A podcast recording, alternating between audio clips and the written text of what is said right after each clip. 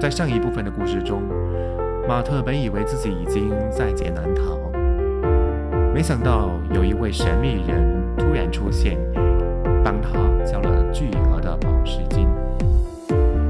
那么，这位不愿意透露姓名的神秘人究竟是谁呢？请听《意外的时间机器》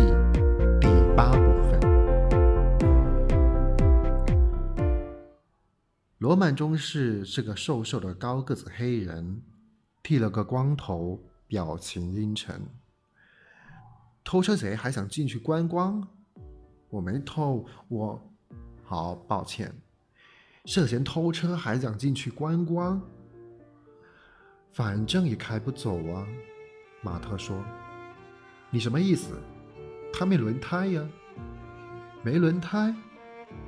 哦。”就是平板车运来的那辆古董车是吗？多半就是那辆。这么说，中士大概还没看过车的内部。前座上有我的东西，学校里做实验用的。我是 MIT 的研究生。那你有通行证吗？马特从钱包里掏出通行证递了过去。罗曼中士翻来覆去的看了看。马特心想。可千万别打电话确认啊！车里的证物不能带走。我不是想带走，只是想看看东西是不是都还在。中士把通行证还给马特，又机警地看了他一眼。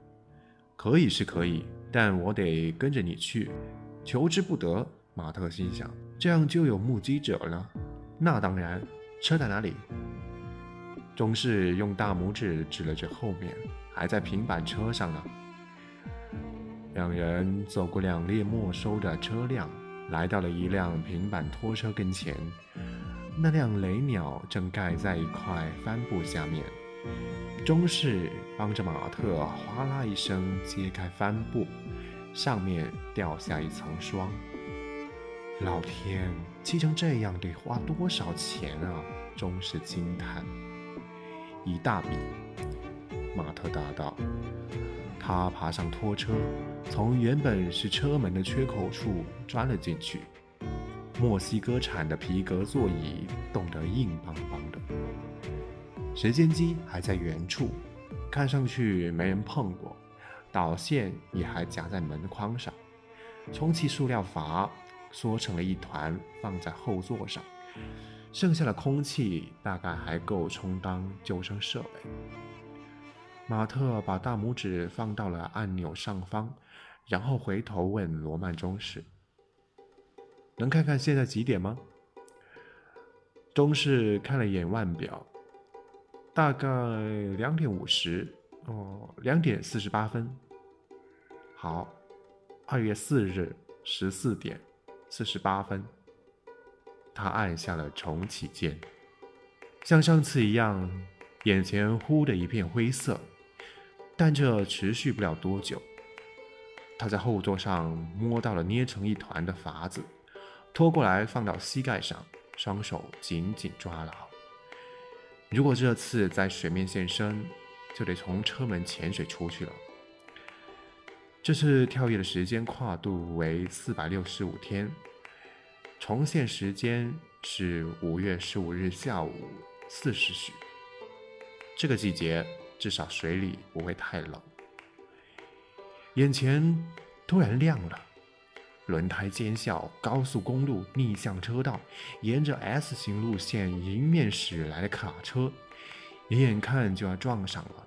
马特猛拍按钮，周围旋即又被灰色笼罩。希望没人受伤。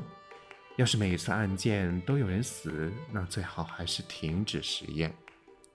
这一次跳跃的跨度是十五年，他打起精神，准备好了迎接水流、车流和任何危险，就是没准备好迎接掌声。他出现在了一片像是橄榄球场或足球场的地方，露天看台上聚集着数千人，个个欢呼雀跃，大号乐队奏响胜利进行曲。看台后面也是密密麻麻的人群，总共有上万。一个肥胖的男人大步走上前来，他穿着件天蓝色的燕尾服，留着把圣诞老人似的大胡子，是马尔什博士。欢迎回来，孩子。他把手伸进轿车，和马特握了握。孩子，马尔什用各种称呼叫过他，可从来没叫过他孩子。马尔什抓住他的手肘，说：“跟我来，你的听众们都等着呢。”还有点眩晕的马特步履蹒跚的跟着马尔什走到了一个大看台前，上面的几个老人起立鼓掌。看台下就是大号乐队，尺寸各异的大号起码上百只，马特还从没见过小马的大号，怪事大概还在后头。现在已经是未来了嘛。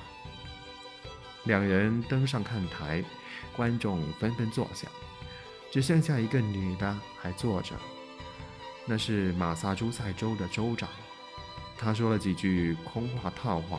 然后介绍了身边的另一个女人，MIT 的校长。校长对马特的创意和勇气表达了赞赏，对他已和 MIT 脱离关系是只字不提。